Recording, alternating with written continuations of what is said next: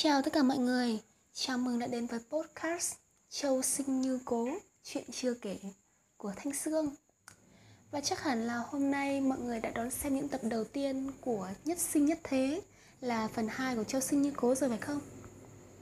Nhưng mà trong mỗi thâm tâm của chúng ta hẳn đâu đó vẫn còn vấn vương những khúc mắc và những tình tiết mà vẫn còn cảm thấy chưa thỏa đáng hoặc là chưa thấu hiểu hết được ở trong châu sinh như cố.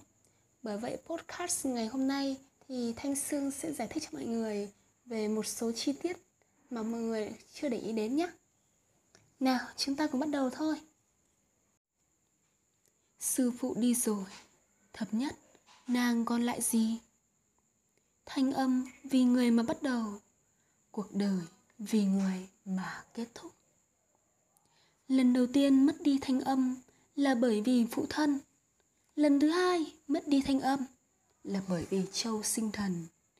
Lần đầu tiên thập nhất cất mở miệng nói chuyện là hai tiếng, sư phụ. Lần thứ hai, nàng chịu mở miệng nói chuyện lần nữa, vẫn là ba tiếng, châu sinh thần. Muội còn, sư phụ còn. Không Thật ra nàng không phải vì Châu sinh thần mà mất đi thanh âm, mà bởi vì nàng chỉ muốn dùng thanh âm của mình để nói chuyện cùng người đó mà thôi. Tiểu Nam Thần Vương từ năm 13 tuổi Nam chính Bắc Chiến, kể từ khi thấm nhất xuất hiện mới hiểu được có vướng bận, có quan tâm, có một người trong phủ chờ đợi mình là cảm giác như thế nào. Một người mỗi lần xuất trinh đều không quay đầu lại, không hẹn ngày về, vì có nàng mà dục ngựa suốt đêm, chỉ để quay về sớm hơn vương quân một bước, kịp đưa đến tay nàng tin thắng lợi. Chỉ vì vương phủ có tiểu cô nương nửa tháng ngủ không ngon giấc, đợi tin thắng lợi của hắn, liên tục chuẩn bị trà nóng, đợi hắn về đón giao thừa. Tiểu cô nương ấy dùng ánh mắt lệ nóng đáng thương nhìn hắn, ỉ lại hắn, tin tưởng hắn, chia sẻ với hắn những sở thích cầm kỳ thi họa mà những đệ tử khác không cách nào đồng điệu được. Một thân tài học của Châu Sinh Thần cứ tưởng đã bị chôn vùi trong khói lửa chiến trường, lại vì nàng mà có cơ hội phát huy. Nàng từng vì nghe thấy sư phụ bị thương một chút ở cánh tay mà lo lắng sắp khóc, đòi chạy đến quân doanh, chăm sóc cho người từng miếng ăn giấc ngủ Nàng từng mang 3.000 binh sĩ dũng cảm đến cứu viện Ung Thành, hào phóng dâng tặng một nửa số sách của Thôi Gia cho Thư viện Long Kháng. Nàng từng vì lo sợ hắn không ăn đủ bữa, ngủ không đủ giấc mà trở mặt với kẻ bắt cóc như Dương Thiệu, nhường phần ăn của mình cho hắn. Nàng lần đầu sự mặt với Tam Sư Huynh, Huynh ánh trêu nàng mà nói, ta đâu phải phu quân của muội Nhưng hành động đó, nàng đã luôn làm với châu sinh thần. Nàng từng sáng bừng hai mắt dạng dỡ vui sướng, nhìn về phía hắn khi biết được mối hôn sự từng trói buộc nửa đời nàng bị hủy bỏ. Vào khoảnh khắc đó, liệu nàng có từng ngây thơ mong đợi một tương lai của hai người họ không? Nàng từng vẽ những đóa sen rực rỡ giấu đi lòng mình. Liệu hắn có biết từng đóa sen nàng vẽ đều là hắn? Nhưng nàng cũng từng không dưới một lần biểu đạt tâm ý của mình, chủ động lao vào vòng tay hắn nơi ung thành. Chủ động kéo lấy tay hắn làm nũng, dám cùng hắn đặt môi uống cùng một ống rượu cát tường. Càng không kiêng rè, gọi thẳng tên hắn, ba tiếng, châu sinh thần. Nàng cũng từng không màng lễ giáo, nửa đêm thanh vắng đột ngột thốt lên, con vẫn chưa ngủ. Khi nhìn thấy hắn do dự trước cửa phòng mình từng nói rằng muốn lưu lại chữ thần trong vị ương cung để hắn trở thành bí mật sâu thẳm nhất trong lòng nàng chủ động ôm lấy hắn lần cuối trong căn phòng sắt vách khi biết hắn lặng lẽ đi theo hộ tống nàng về trung châu bao nhiêu chân tình chảy trôi trong ánh mắt nàng suốt 5 năm tháng tháng. Làm sao mà hắn không nhìn thấy? Làm sao mà hắn không thấu hiểu? Đạo lý và lễ nghi được học hỏi từ nhỏ, nàng vẫn khắc ghi. Tài học và cốt cách được nhận lấy từ hắn, nàng đều trân trọng. Nhưng những gì nàng tiếp thu đều theo ý của nàng. Nếu không sinh ra ở thế gia vọng tộc, nếu không vướng bận bởi gia thế và trách nhiệm của một người con gái thôi ra, thì biết đâu nàng đã sớm dũng cảm vượt qua bức màn lệ giao đó mà bước đến bên người nàng yêu rồi. Con gái chưa từng có vọng tưởng xa xôi, chỉ muốn ở lại Tây Châu, ở bên người ấy mà thôi. Nàng tinh tường thông tuệ đến thế, làm sao lại không biết con đường này vốn không thể đi. Nhưng nàng không phải chỉ một lần muốn cùng hắn đi thử.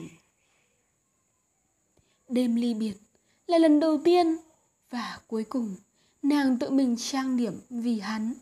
Ngày nàng xuất giá, nàng giao trả chìa khóa tàng thư lâu của nam thân vương phủ cho hắn. Hắn đâu biết, tất cả số sách ở tầng 2 chính là hồi môn của riêng nàng. Nàng vậy mà, để lại tất cả của hồi môn quý giá nhất của mình lại nơi đó. Nàng vốn đã định trôi qua cả đời ở nơi cung cấm với một người mà nàng không yêu. Chỉ đổi hắn bình an thuận lợi, thoát được nghi kỵ, đổi nam thần vương quân tiếp tục bảo vệ bách tính, khói bếp ngàn dặm. Chỉ cần nàng biết, vương phủ vẫn ở đó, sư phụ vẫn ở đó, sư huynh, sư tỷ vẫn ở đó, nhà của nàng vẫn luôn ở đó. Đối với nàng, châu sinh thần hắn vừa là thầy, vừa là cha, vừa là ánh dương duy nhất chiếu rọi vào cuộc đời mờ mịt của nàng kể từ cái đêm tuyết rơi cha nàng bỏ mà đi. Vậy mà, ánh dương của nàng lại rời bỏ nàng bằng cách thức tàn nhẫn nhất. Nàng biết hắn thích những thứ giản đơn nên nàng bước chân lên tường thành.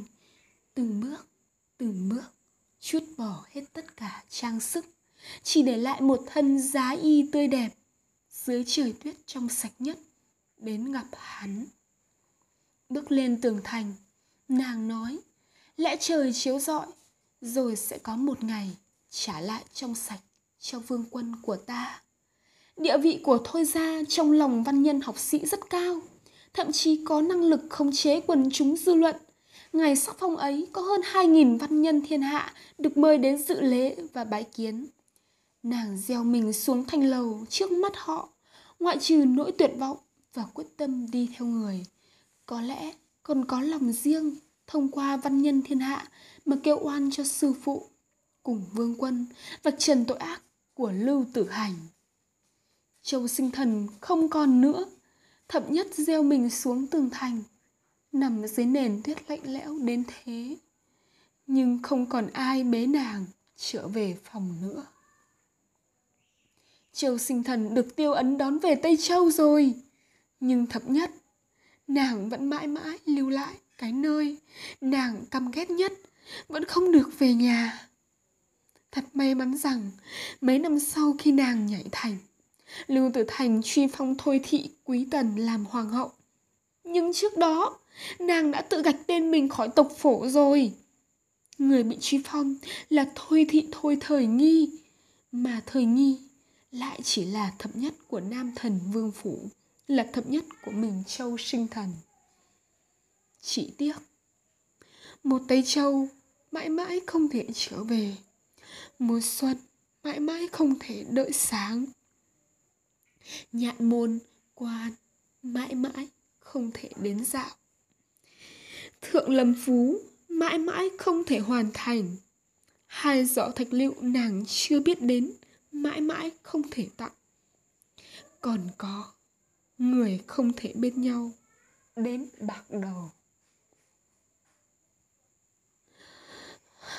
Thành thật xin lỗi mọi người khi mà qua bài phân tích vừa rồi Sương lại chót để cho cảm xúc của mình không chế bản thân bởi quả thật khi nhắc đến những tình tiết đó thì không một ai không thể rơi lệ có một điều sương tin chắc rằng mặc dù được cho là tiểu thuyết còn ngược tâm hơn cả đông cung của phí ngã tư tồn Nhưng mà mẹ đẻ mặc Phi bảo sẽ không để cho những đứa con của mình lại có thêm một cái kết tang thương như Châu Sinh như cố nữa.